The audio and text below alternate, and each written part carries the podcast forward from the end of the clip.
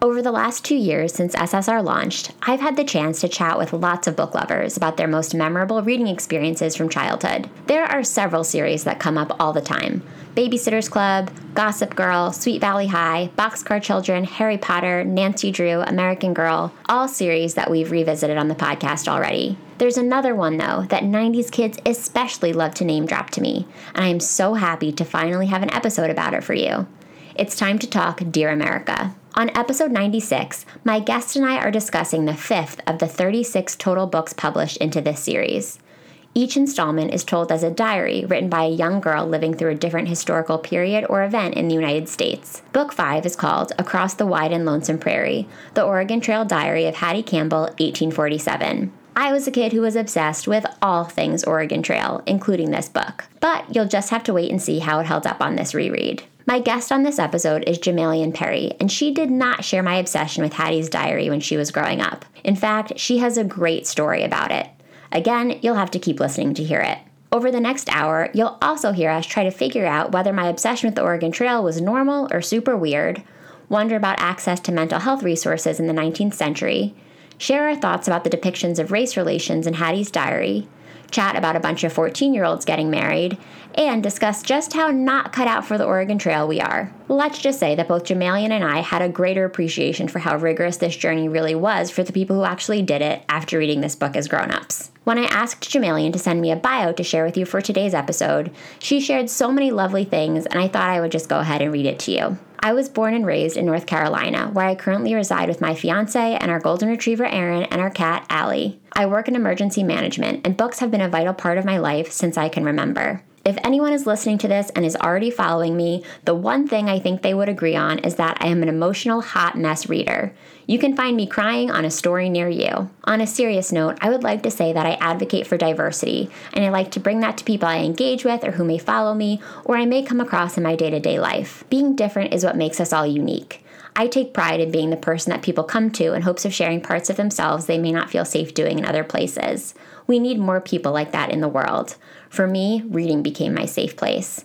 I found comfort in reading stories that depicted characters that looked like me or characters experiencing situations like my own. Thank you so, so much, Jimalion, for sharing that piece of your life with all of us. I'd like to reiterate that Jimalion works in emergency management, and I know I speak for the whole SSR community when I say a big thank you to her and her coworkers for all of their efforts during the crisis we're all experiencing right now. You can follow along with Jimalion's reading journey on Instagram at It's a Bookish World underscore, on Twitter at It's a Bookish World, or on her blog, www.itsabookishworld.com. All of those links will be easily available for you in the show notes for this episode at www.ssrpodcast.com slash listen slash episode 96. There are lots of other things available for you to check out at www.ssrpodcast.com. In the show notes for each episode, there are lots of resources and fun extras tied to every book we discuss. You can also click shop to browse SSR bookmarks, tote bags, t-shirts, and stickers you support the podcast with every purchase. And if you tap support at the top of the SSR site, you'll be whisked straight to the Patreon page for the podcast. Patreon supporters contribute a few dollars to the production of the show every month in exchange for special rewards like newsletters, bonus episodes, merch, exclusive voice notes from me, and more. As an independent podcaster, I really rely on these sponsorships to keep SSR growing and evolving. Thank you so much to every patron tuning in now. If you're looking for other ways to support SSR, the best place to start is with a five star rating or review on iTunes. Leaving one only takes a few seconds, and it really helps to ensure that the podcast is hitting the radar of as many potential listeners as possible. I appreciate each and every rating and review, and I appreciate you if you've left one. Don't forget to follow along with SSR on social media if you're not already. We are at SSR Pod on Instagram and Twitter, and you can find us on Facebook by searching the SSR Podcast. Finally, I'd like to remind you about the awesome things happening over at Libro FM. If you love listening to audiobooks and have yet to check out this platform, I would highly encourage you to do so, especially at this time when indie booksellers need our support more than ever. When you purchase your audiobooks on Libro FM, you get to support those booksellers. Choose from more than 100,000 audiobooks, including New York Times bestsellers and recommendations from booksellers across the country. With Libro FM, you'll get the same audiobooks at the same price as the largest audiobook company out there. You know who I'm talking about. But you'll be part of a much different story, one that supports community. SSR listeners can get a three month audiobook membership for the price of just one month with code SSRPOD. Right now, I'm listening to Glennon Doyle's Untamed on Libro FM, and I can't say enough good things about it. Highly recommend, especially because I know I'm supporting independent booksellers while I tune in. I feel so lucky to get to partner with Libro FM and to share what they're doing with you every week. Now let's go to the show. Welcome to the SSR podcast. You may recognize SSR as an elementary school era abbreviation for silent sustained reading, but if you don't, that's okay. What it stands for here is Shit She Read. Each week, we'll crack the binding on an old school read written for kids or teens and talk about it from a kind of grown up perspective. We'll obsess over heartthrobs, relive the frustrations of middle school, and say an occasional WTF to a beloved author. If we haven't met yet, I'm your host, Alli Hoff Kosik freelance writer, lifelong bookworm, and lover of anything covered in rainbow sprinkles. So find your favorite reading spot and a glass of wine. We're about to revisit some literary throwbacks right here on the SSR podcast.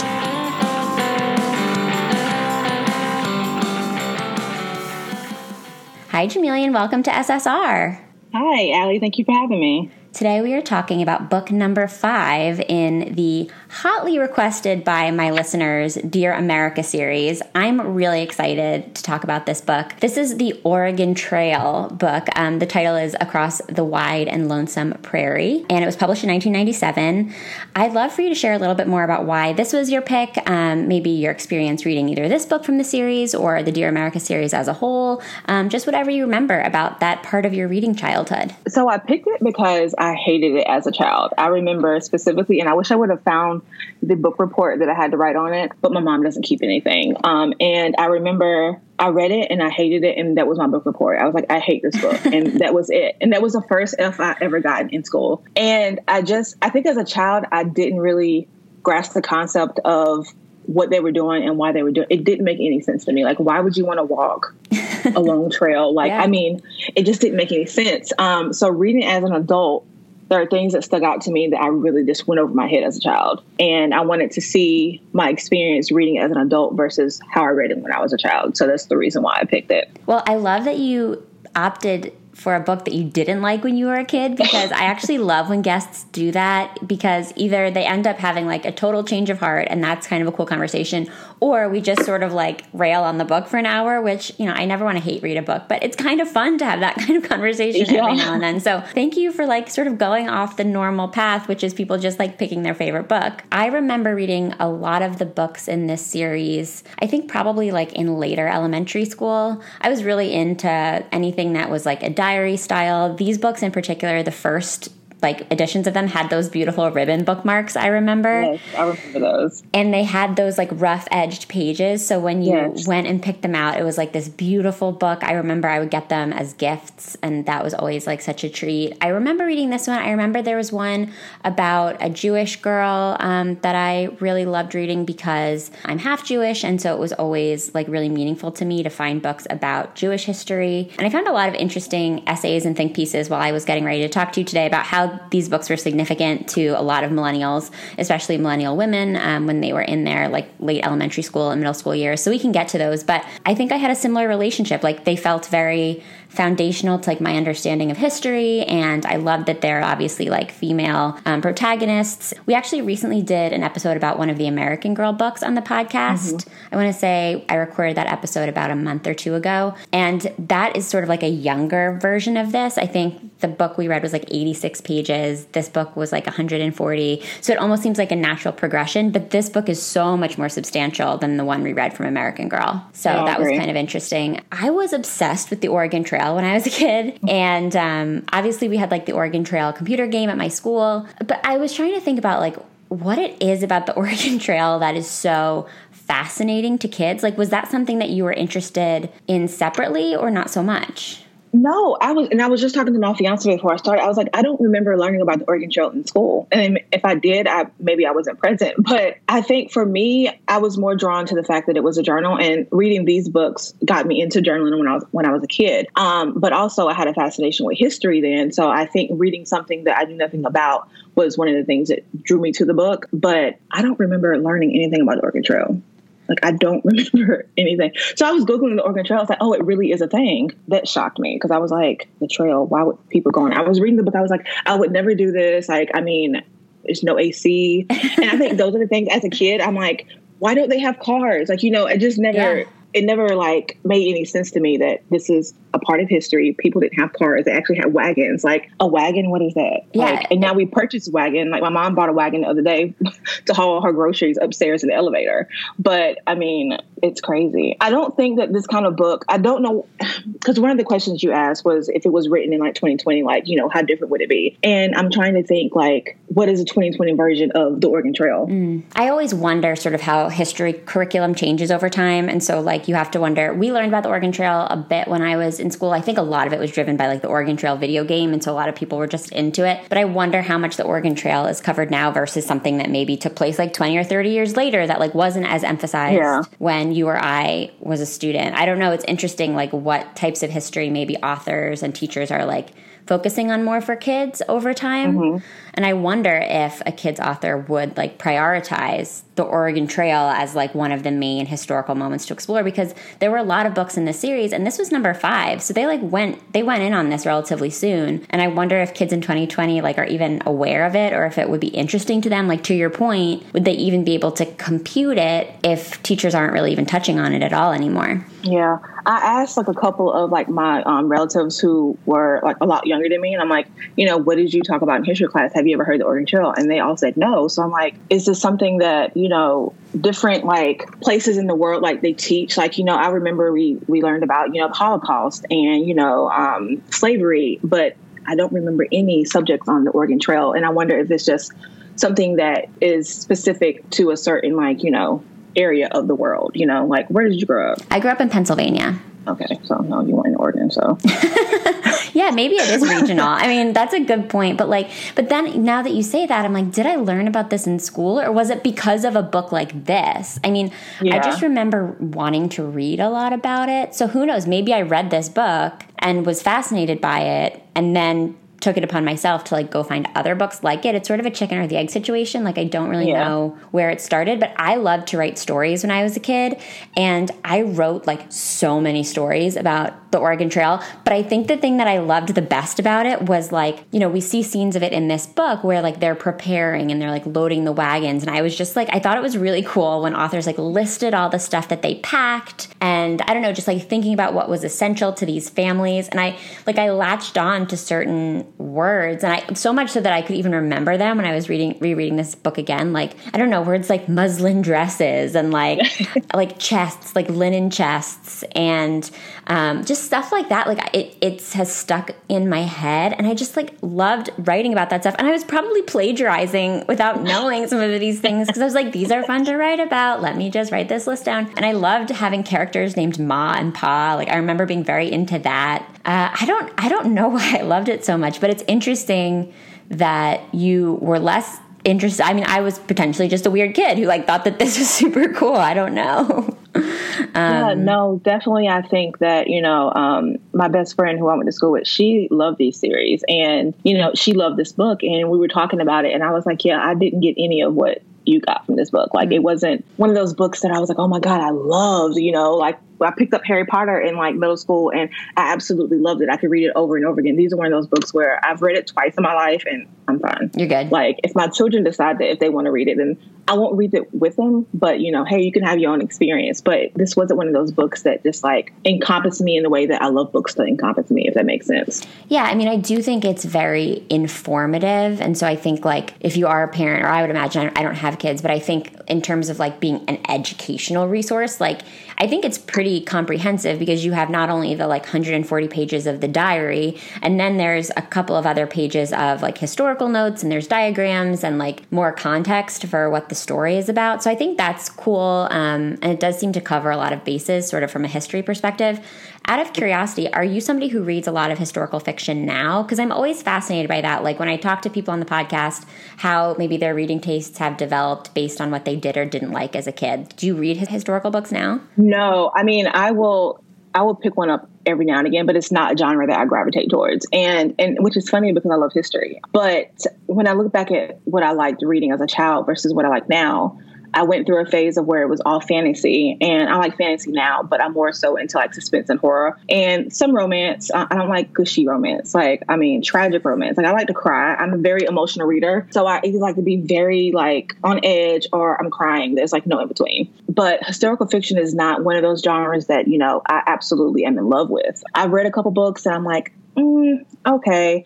I like it more so for the information part, but as far as my reading journey, it doesn't really do much for me. Like I, there's no emotions attached, and I like for my emotions to be present when I read because I just think that for me, I started reading because I was missing. What's the best way to describe it? I was missing certain emotions because there were certain things in my life that I just I couldn't attach to. You know, like ideally, like my my relationship with my father. So because that was lacking, I dove into books where there was a father figure mm. and it made me feel close to having a father figure. So when I started reading, it was to fill a void. And then I fell in love with reading. So it was just, I would just immerse myself in all these books. And this series of books, you know, I love because one, the aesthetic of the book itself.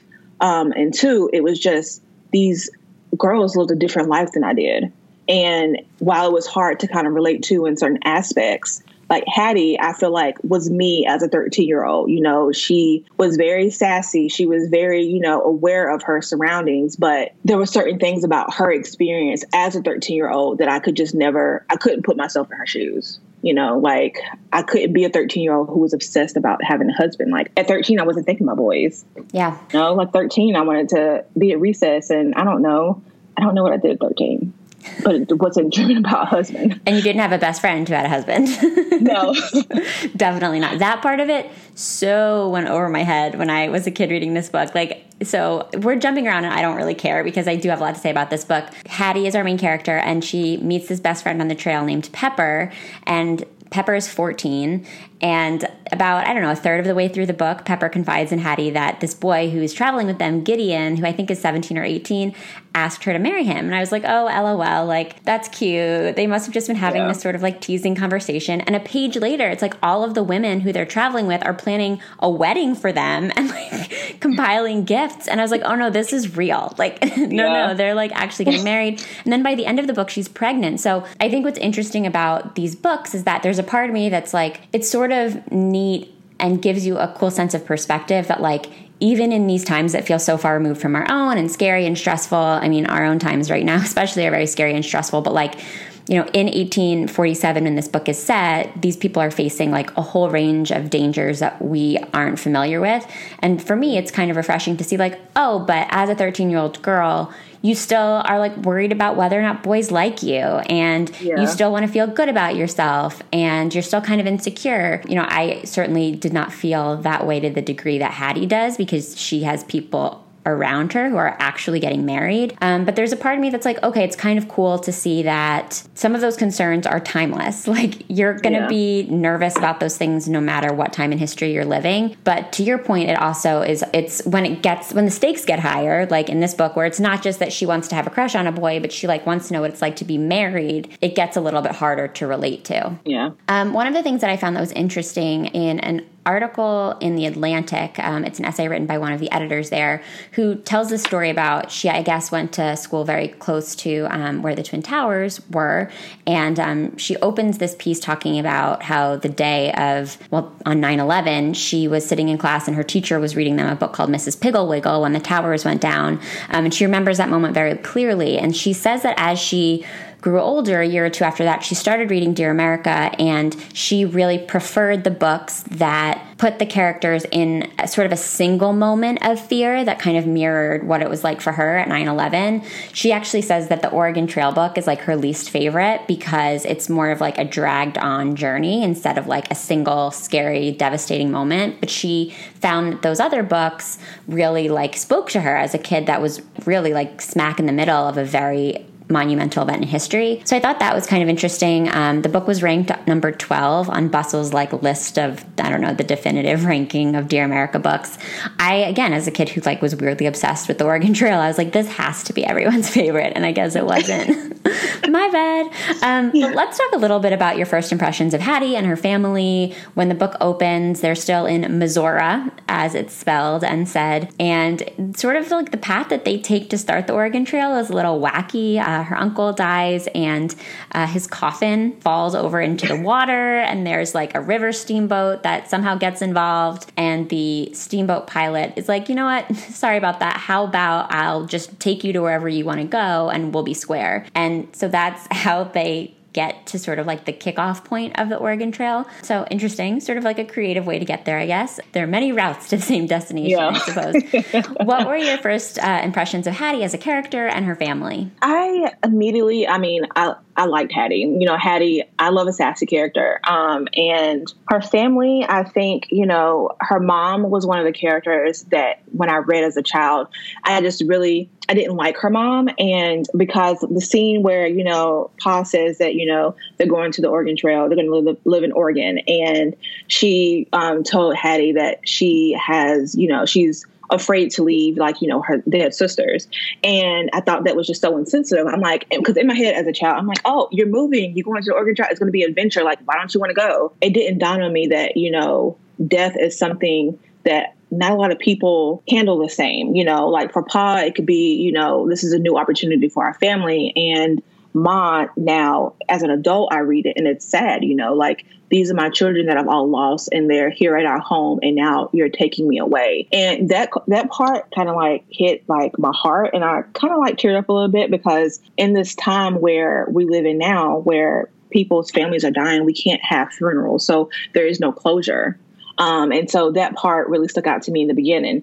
Now, as far as like the uncle dying and that whole part, that just it seems so dramatic to me it's like he falls off the wagon and then Pa gets the coffin and then he gets swept in the water and then like the coffin is gone and uncle is gone and it's like, oh, now we're moving. That just seems so dramatic. For me, I would have liked it a little better if the uncle dying was like the cause, you know, of people saying, okay, well, you know what? We have so many hard memories here. Let's just move and re- relocate somewhere else. Like the whole dramatic of how the funeral happened or did not happen was a little too much for me. But it's just a tipping point or the starting point of all the horrific things that happen along the way from them to get from Missouri to Oregon because there's a lot of like tragic deaths that happen. Like countless.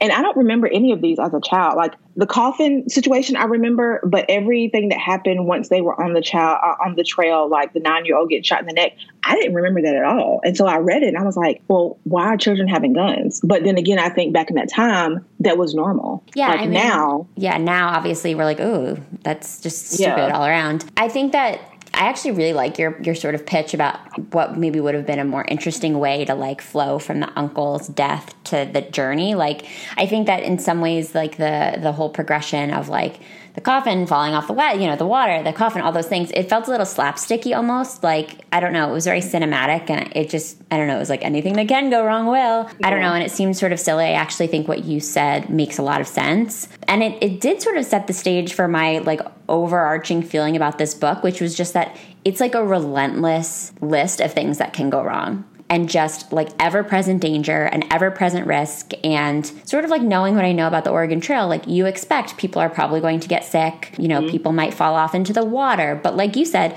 you know, kids having guns and accidentally shooting each other in the neck or like accidentally shooting an ox in the neck so that there's one less animal to pull the families along. Those are things that you don't think about as much. And so I will say that like the whole wild thing that happened around the uncle's funeral sort of set the stage for that. But yeah, I mean, I it was a little confusing actually. I was like, I still don't quite understand why the steamboat captain is letting you guys hitch a ride, but whatever. Yeah.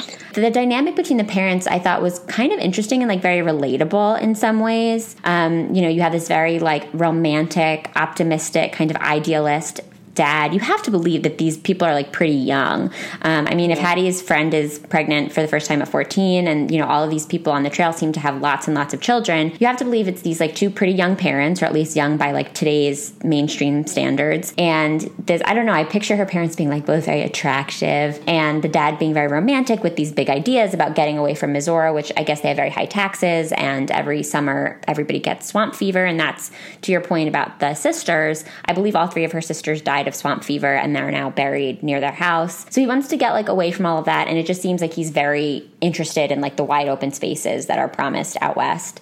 And the mom doesn't want to go. And I think that a lot of kids see their parents have these sort of fundamental disagreements that they're not necessarily mm-hmm. able to get over very quickly. And we see that throughout the book. It's sort of like a prevailing theme where at every turn, Ma is like, no, we should just stay here. Like, let's not go any further. We're good. Like, this is kind of a nice place. People are happy.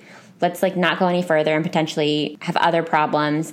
And the dad is just like, no, like, trust me, this is going to be my last great adventure. And at one point, he says something along the lines of like, I've had too many other goals not seen through. Like this is my mm-hmm. last shot, um, which I thought sort of was interesting context for the kind of guy he is. Like I wonder what other dreams he hasn't been able to fulfill.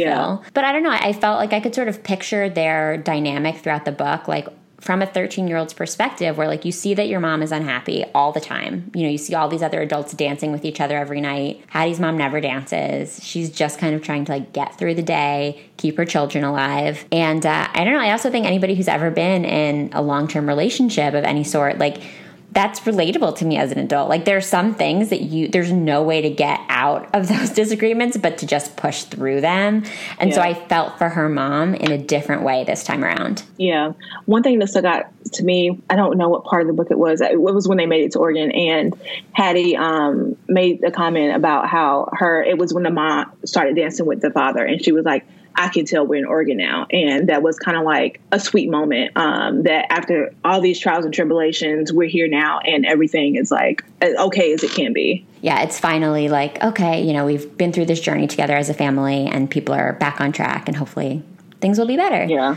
I also love, you know, there's always sort of baked into these books, whether it's Dear America or another kind of like diary series, there's always the premise of like, I am now going to record my part of history. And there's always, I find there's always kind of like a story behind that. And we do mm-hmm. get that in this book. The diary that Hattie is writing and was gifted to her by her Aunt June, who seems to be like her favorite adult in the world. And I liked what June said to her, she said, Aunt June says I must record things daily, the good and the bad, because this will be the adventure of my lifetime. She also says to her, Hattie, whether you realize it or not, we will be part of history. And I, I love that young readers are getting a sense of that in books like this. It sounds like it inspired you to keep a diary, which I love. Did you keep a diary for a very long time as a kid? I always oh. tried oh. and I never I've I failed every time. I started when I was probably in like the 5th grade and I kept one up until I was like a senior in high school. And there was at one point where I had stopped for like maybe a couple months because it was those diaries that had the lock. And I, I always wanted one. And my mom ended up getting one for Christmas. And then my sister broke the lock and she read my journal. She read it. And like she was telling all my secrets. And I was like, oh,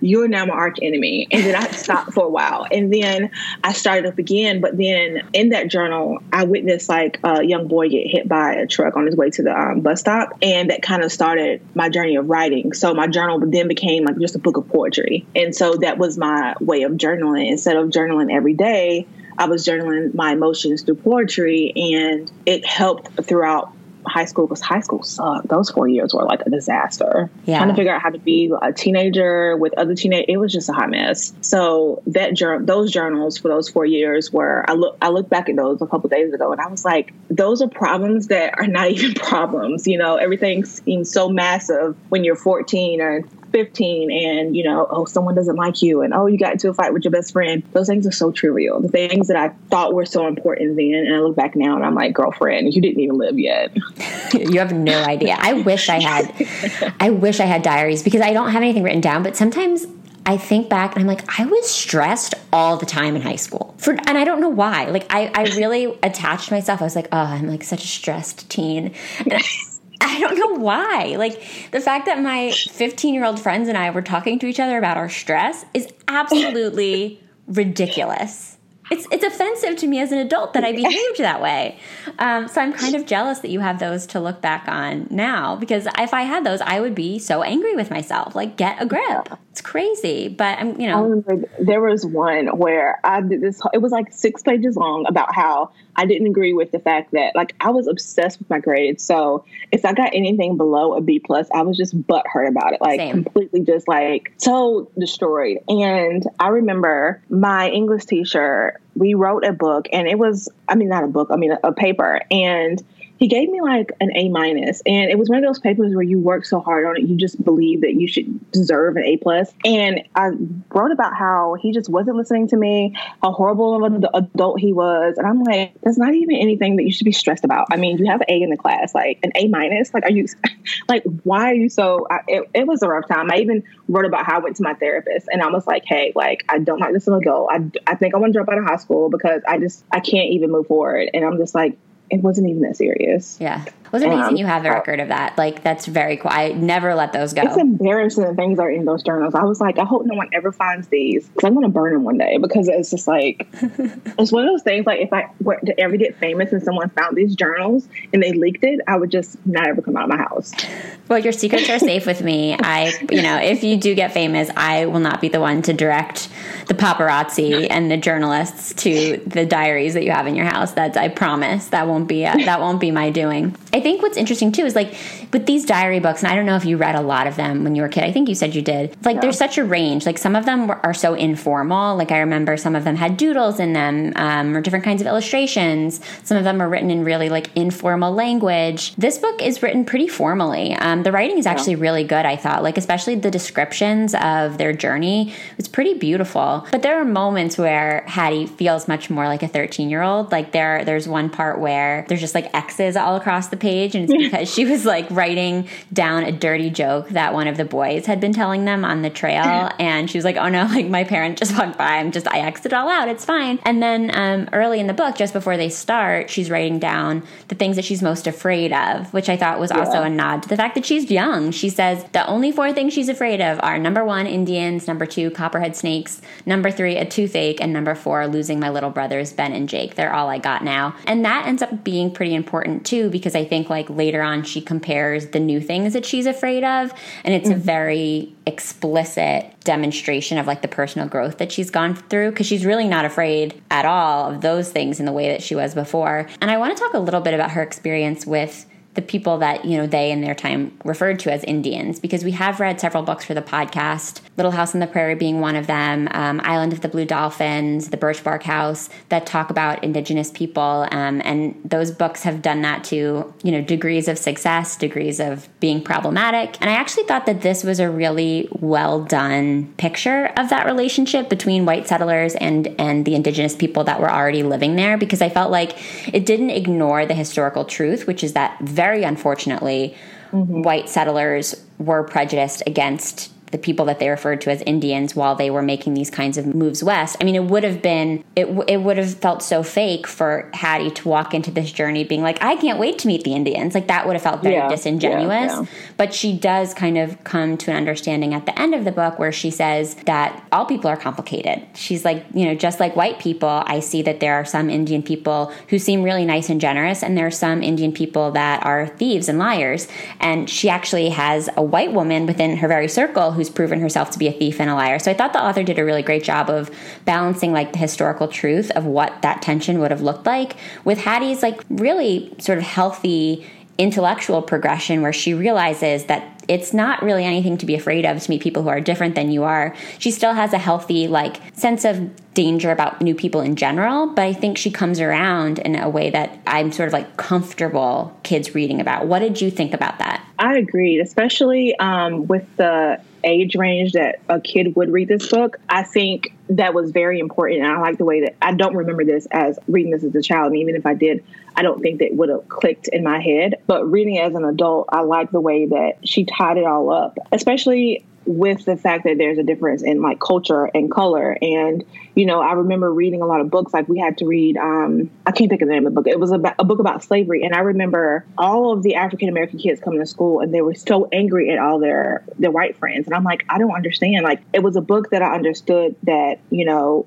this was a part of history. You know, I can't blame every white person that I see for something that ancestors centuries ago have done, you know? And I like the fact that, you know, the start of the book, Hattie's afraid of, you know, the indigenous. And by the end of the book, she realizes for a 13 year old anyway, I think that's very like, you don't see kids today. I, kids today aren't as mature as I think Hattie was at the end of the book. You know, you know, she's like, you know, people are different and that is okay. Not not every Indian is going to be a bad person. And I think if a lot of people had that mentality today, you know, there wouldn't be a lot of hatred in the world. And I, I just thought that that was a good nod to acceptance, if that makes any sense. No, it totally does. And I think what she doesn't state outright, but what's important is, as you said, you know, she realizes like not all Indian people are bad, but also not all white people are good.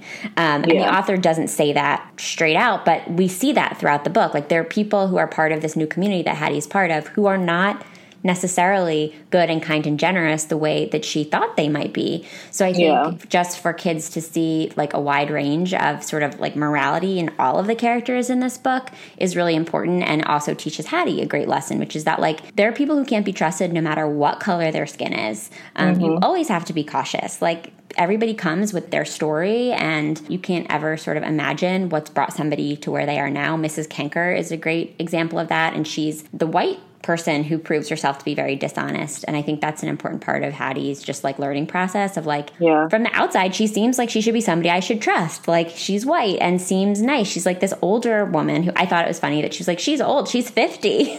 like yeah. my parents are almost 60. Um, and they don't seem old to me. She's this old woman and she seems so sweet and meek and nice, but she's not. She has a lot of things going on under the surface and she is stealing from everybody on the trail. But that also comes from a place of deep hurt because she lost her whole family and all of her belongings. So I think the other lesson that Hattie learned throughout this is that like people are way more complicated than we sometimes give them credit for. Mm-hmm. Our feelings are sometimes a lot more complicated than we give them credit for. And I think like I think the most successful kid books or children's books or YA books sort of like show readers that like it's okay for things not to be straightforward. Like it's okay for your parents to fight with each other, but also be like wonderful people who love each other. It's okay for you to be excited about an adventure, but also to sort of be miserable in the process. It's okay for your previous beliefs about like humankind and what good and evil look like to change. Um, and I thought without sort of coming off too like preachy or moral, the author of this book does a pretty good job of that. Yeah, I completely agree. So you talked a little bit when we first started talking about just like the brutal nature of this journey. And I have the same feelings. And I didn't appreciate it at all as a kid. Like, mm-hmm. as a kid, it does feel a little bit more like an adventure. You're reading things like I'm getting bit by mosquitoes and I'm hot and tired and my shoes are worn through. And you're like, okay, like, I'm just going to keep reading. But as an adult, I was like, this is so punishing. I mean, there is there's nothing fun about this. Could you share a little bit more about that? Maybe the parts that surprised you or the parts that seemed especially miserable? Well, I think the whole journey was miserable. I think that the fact that they could find, like, you know, camaraderie along the way was a nice touch for me. But just, you know, the dust and, you know, she said she walked for like six hours. I'm like, I cannot imagine walking for six hours. Like, I walk a mile and I'm like, oh my God, I'm over it. But just being in miserable like weather, east heat, and they had to get to the mountain before winter.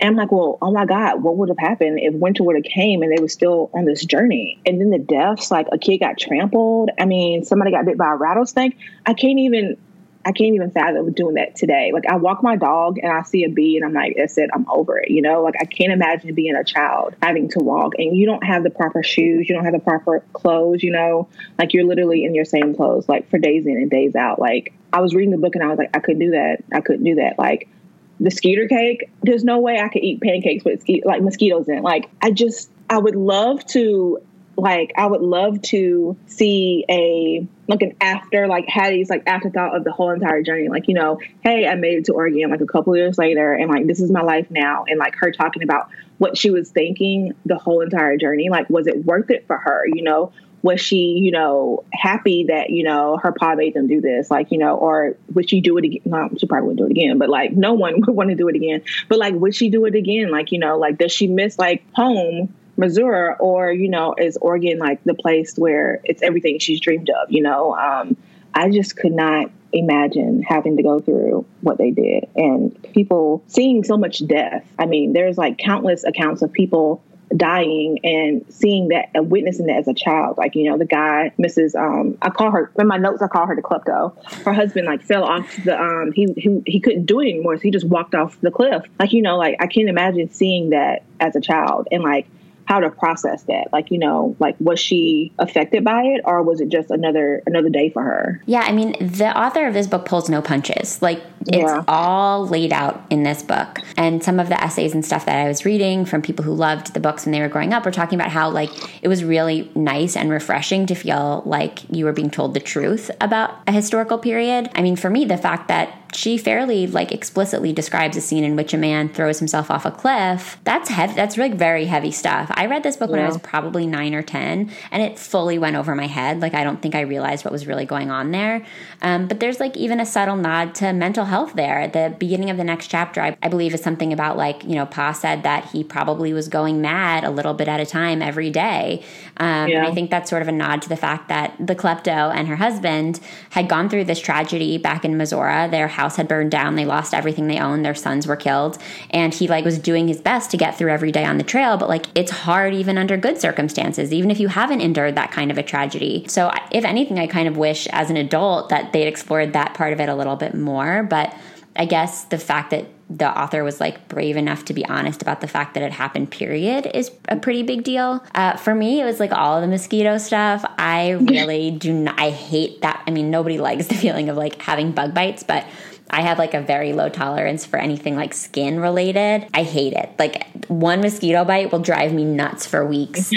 and uh, just thinking that the reality for them was that they were, I mean, they were covered in so many mosquito bites that their arms were bleeding through their clothes. And I just didn't have an appreciation for that kind of stuff when I was a kid. And like, I don't think when I read this when I was little, I realized like they were one outfit the whole time. That's yeah. crazy. And it, uh, it's not crazy because that's what their reality was. But sitting where we are in 2020 and, you know, in a privileged country for the most part where like we get clothes to change into and we can put on a fresh set of underwear or a fresh set of socks, like that feels so mind blowing. And so even like just the baseline level of misery and discomfort hit me at a level that it didn't when I was a kid. There's a moment where she says like I'm tired of being smelly, I'm tired of being dirty, and she goes into the wagon and she pulls out like the dress that she was supposed to save before until they got to Oregon. And I loved that scene cuz she puts it on. She like just trying to get the knots out of her hair and she was worried that her mom was going to be mad, but her mom comes in and is like actually really nice about it. She's like let me help yeah. you with your hair and I loved that scene. I thought it was like so heartbreaking but so nice one thing about you touched on like mental health. One thing that I often wonder, and I wrote a question about in my notes, was in that time when mental health wasn't probably even talked about or even a, a known thing, how did they really work through those issues? You know, like was it just oh he's mad, she's mad, and that was the end of it, or how did they function when they were having these feelings that they probably didn't know what to tie it to? You know, like at you know any point you know if they were anxious about something you know did they know they had anxiety or you know like what was the cause of it? Like you know i just wonder I couldn't imagine being in a time where I didn't have the resources that I need for my anxiety or like my OCD or something like I think that that would drive me crazy. That's and I wonder point. if a lot of suicides that may have happened during this time was it linked to a mental illness or was it just out of pure frustration or you know whatever. That was just a question I had. I think that's a great question and a great point and it's sad to think about because it's not necessarily that humans have changed so much that these mental health issues that we talk about so openly today are new. Like depression, anxiety, all of those things have not been invented in the last 10 years. It's just that we now yeah. talk about them more and we're more comfortable sharing that we're taking advantage of the resources to help them. Like that's that's the only part that's new. And so you have to believe that these people were dealing with anxiety and depression, OCD, all of those things and more. And you know, like Ma was probably depressed. Like she yeah. didn't want to leave her home. She's perpetually angry with her husband. She's uncomfortable, she's dirty, she's tired. She's putting her children in danger every day. I, I guess all that they had to do was just like keep going because they didn't know another way. But that's so sad to think about. Like the yeah. fact that these people didn't know that there are things that someday in the long long off future things would be developed to support them when they are feeling that way i don't know it's sad to think about yeah i was also thinking like riding in the wagon must have been so miserable if walking was the preferred alternative I couldn't imagine because Aunt June ends up pregnant. I could not imagine being pregnant riding in a wagon for as long as they were on the trail. I hate going over speed bumps or potholes, so I can't imagine being on, in a wagon and you don't really ha- it's not comfortable like that's twice as miserable as i believe walking i would rather walk than be in a wagon and not have the space to actually be comfortable during the wagon ride. Like you're back there with like all your belongings. There's food. Like at one point, mom was like trying to stir the uh, wagon out of I think uh, it was like the river or something, and um, Hattie got covered in flour and it was flour in her hair. Like I can't be bothered. Like I just can't. There's certain things I just when I do. They probably would have to drop me off somewhere before we even got to Oregon because like you know you're complaining way too much. Write me a letter. I mean, there were a bunch of spots where I was like, I think mom might be right. Like, Pa, I think you're cool. Like, I dig your adventurous spirit, but like, I think maybe Ma's right and you should just hang out here because it seems super yeah. nice. Like, I don't yeah. know, it was hard to picture what these trails looked like, but it seems as though like there were people that just sort of stopped at various spots and like settled along the way. And I didn't really blame Ma for thinking that that was a good idea. Like I'm good. I'm good here. I'll stop. Thanks. Yeah. One thing I wondered was how did these people were there general stores like how did i guess when they got to oregon how did they i know that they left missouri with money but like, what was the price of a house? Like, where do you go to get the materials to build the house, or do you have to go cut down a tree, or how? Like, when you get there, wh- where's your home? Yeah, I think I wanted a little more clarification about that, just because I'm nosy and I like to know like how things and why things are the way they are. And when they got there, it was like, oh, we're here now, but like, how did you get a home? Like, did you build it yourself, or did you have to pay a builder? Like, what happens. Yeah, I was kind of wondering about that too because I think she was like, yeah, Pa is going to buy a plot of land, but like, A, from who? because I thought that kind of the whole point of doing this was because it's like wide open spaces. So, like, who yeah. owns the land? Who owns it? Where do you go to buy it? Is there like an, an yeah. office? Um, so yeah, I thought that generally like the ending of it was sort of anticlimactic. I don't know. I was page. We all of a sudden we went from like the moment where they saw the blue mountains, which were like you know mm-hmm. the signal that they're almost there, and they were so relieved because they'd gotten through before winter got really bad. But I thought there was going to be like a few more pages of like the struggle from you know that moment until like the moment they actually like pull up to their final destination. But it happens really quick where all of a sudden it's like oh no we're here. That's great. I actually like turned back a couple times because i was like did i miss it? Like did i miss the moment that they got there? Because yeah. there was so much I, I felt like there was so much detail about like every other place they went and every other step of the way which was great. And obviously like what builds the anticipation for them to actually get to Oregon. But I felt like the end was sort of I don't know, the the end was a little bit of a letdown as much of an adventure yeah. as like the rest of the book was. I kind of wanted a little bit more with that final section. Yeah.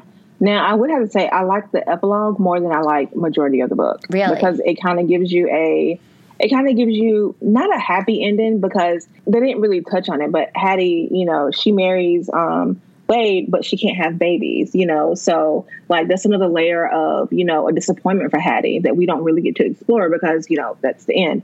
But Pepper, she's still with Gideon. They have like eight kids, you know? Um, so it was kind of like a little after, you know, we've gotten here and this is what our life is now. So it was kind of like the little cherry on top. But I agree with you. The ending I wanted more, and I was kind of disappointed that I didn't get it. Um, and there's no sequel, so it's a bummer. I thought the epilogue was good. It was so detailed. Like I actually the the the note that you mentioned about how the author goes out of her way to mention that Hattie ended up with Wade but couldn't have children, and they they ended up adopting babies that had been born on the trail, I believe. I actually made a note in the margin next to that line that was like, "Wow, the author really thought through this a lot. And I wonder what the significance of that particular point was because it's like, like you said, there's not a sequel. We don't really know sort of how that all plays out. We don't know. I mean, I, I don't.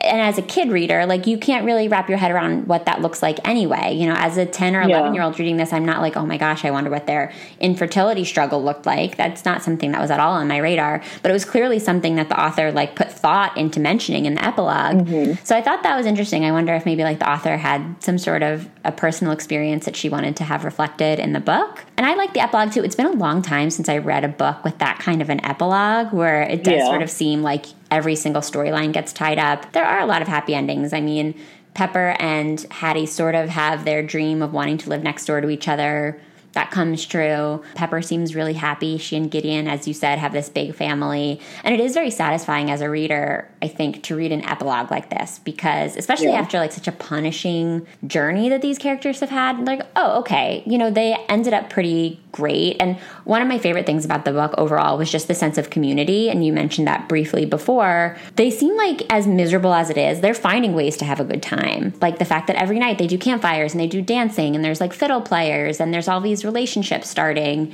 you have to imagine that when they settle in this new town, some of that continues. And it is cool that you're like building a neighborhood with these people that you already have a familiarity with. And the fact that they continued to have that sense of community, even as all these terrible things happened, like all of these children died. Hattie accidentally poisons a bunch of kids and they die really early on. The fact that those parents were able to like forgive her and to continue to look her in the eye. I mean, it's interesting to think about now because we just don't deal with those kinds of stakes in our daily life. We would very rarely find find ourselves in a position to like have to forgive somebody like that or have to like mm-hmm. continue to look somebody in the eye when something like that happens to our immediate family.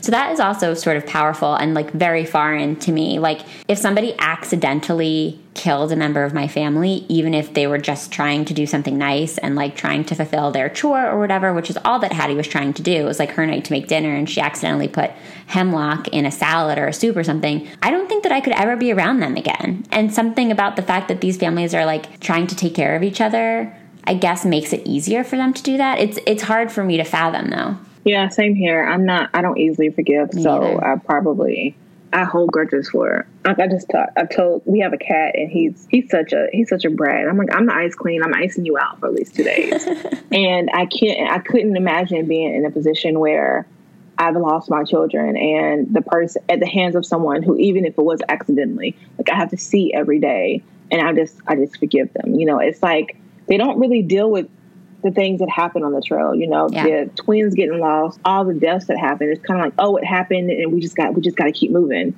So I, I don't know if I could let go that easily. But Hattie um, was forgiven, and she at the end of the book, I think she forgives the klepto for stealing the stuff, and I think that was kind of like you know a good bow on top of you know her relationship with the klepto because I think her first you know interaction with someone who has done something that she knows is wrong, but I don't think she ever tells mom that she stole from from them. No, she and, never tells. Yeah, and so not holding that secret, and then at the end being, you know, mature enough to be like, you know, I forgive you. I think is something we also don't see in children that young. Yeah, I, and as as nice as it was, I guess, to see her forgive, like you, I don't forgive very easily.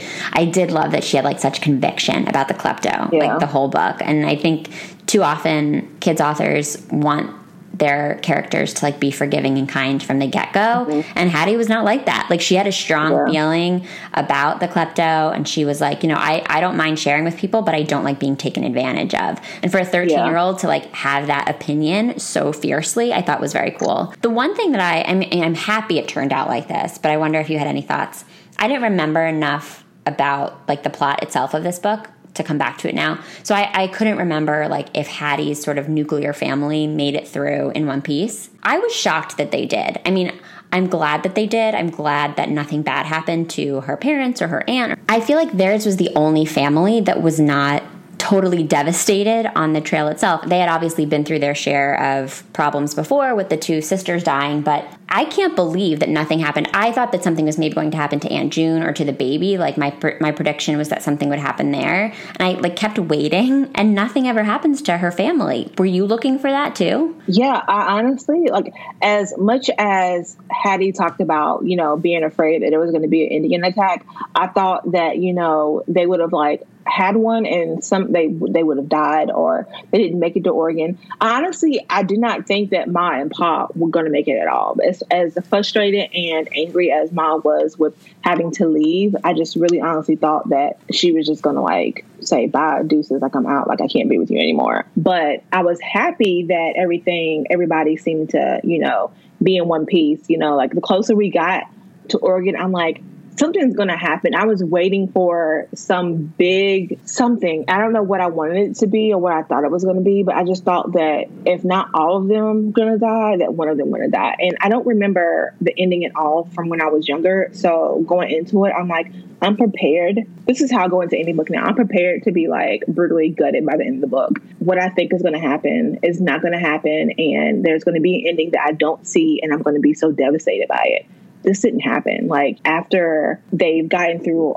all the trail and all the things that they've gone through, the things that they've seen, it was it was fun. And I was like, is this it? Yeah, that was it. Like, you know, like is is this it? You yeah. know? Um, so it was kind of a it was a letdown in, in the way that, you know, I think I, I love books that give me that twist that I just wasn't seeing in that way. But I was happy that at the end of the book they got to their destination and everything was okay. Yeah, everything was fine. So, on the whole, I know you didn't love this book when you were a kid. How has this reading experience as an adult compared to that one? Did you like it any more? Are you sort of like agreeing with your kid self who wrote that book report? My kid self didn't know anything, so I'm not even gonna listen to her. but I I didn't love the book, but I enjoyed it. Um, the beginning of it started a little slow for me, and then the whole dramatic scene about the coffin kind of just threw me through a loop. And I was, you know, I didn't really go into the rest of the book with any expectations, so it was easy for me to kind of absorb what was happening a lot easier. I wanted the ending to be a little, a little more than what it was, but overall, I, I enjoyed the book for what it was. Um, again, it made me want to learn more about the Oregon Trail because I don't remember learning anything about it in school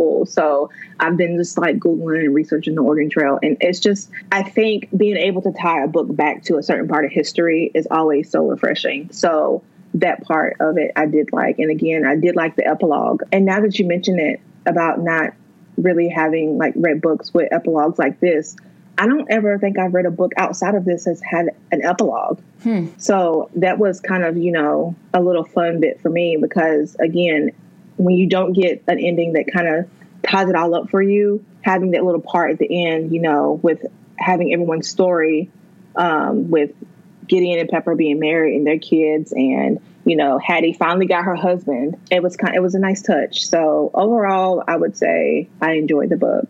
Didn't love, but I enjoyed it. Good. Well, I'm glad this experience has redeemed it just a little bit. um, other than this book, what have you been reading lately and enjoying that you would recommend to our listeners? It doesn't have to be kids or YA, it can just be anything that you've been especially loving. Right now, I'm reading all over the place because I just don't know what I'm in the mood for. But one book that I just finished um, was In the Dream House by Carmen Machado. That book was absolutely amazing, and I plan on rereading it. Um, if you're into nonfiction, um, really pick that one up. But also, I'm really into thriller. So I'm a Stephen King junkie and Jeffery Deaver. So I have a bunch of books that I have not read on my shelf by them that I plan on getting to. Um, but one book that I think anybody should read if they haven't is The Sunflower by um, Simon Wiesenthal and Bonnie Federman. It's about like uh, a Nazi asking for forgiveness for his crimes, um, and he wants absolution from a Jew, and it's absolutely phenomenal. And I've read that book probably like 16 times in my life. Wow, I've never read it. I'll have to check it out. That sounds yeah. really important and powerful. I'll include links to that and to your other recommendations in the show notes for this episode, plus a link to Across the Wide and Lonesome Prairie.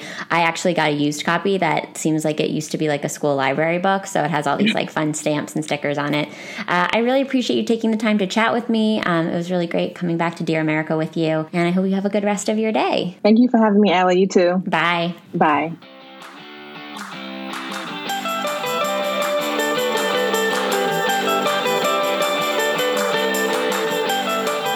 Thanks so much for listening to the SSR podcast. Check out our website at www.ssrpodcast.com for show notes and other information. And be sure to connect with us on social media for updates on upcoming episodes, behind the scenes inside scoop, and some good old fashioned book talk. Find us at SSR Pod on Instagram and Twitter, and search SSR Podcast on Facebook to join the group. To reach out directly, you can send me an email at hellossrpod at gmail.com. If you're loving the show, it would mean so much if you could subscribe, leave a five star review, and share your thoughts with a comment. And don't forget to tell your friends too. In the meantime, happy reading. I'll see you next time on the SSR podcast.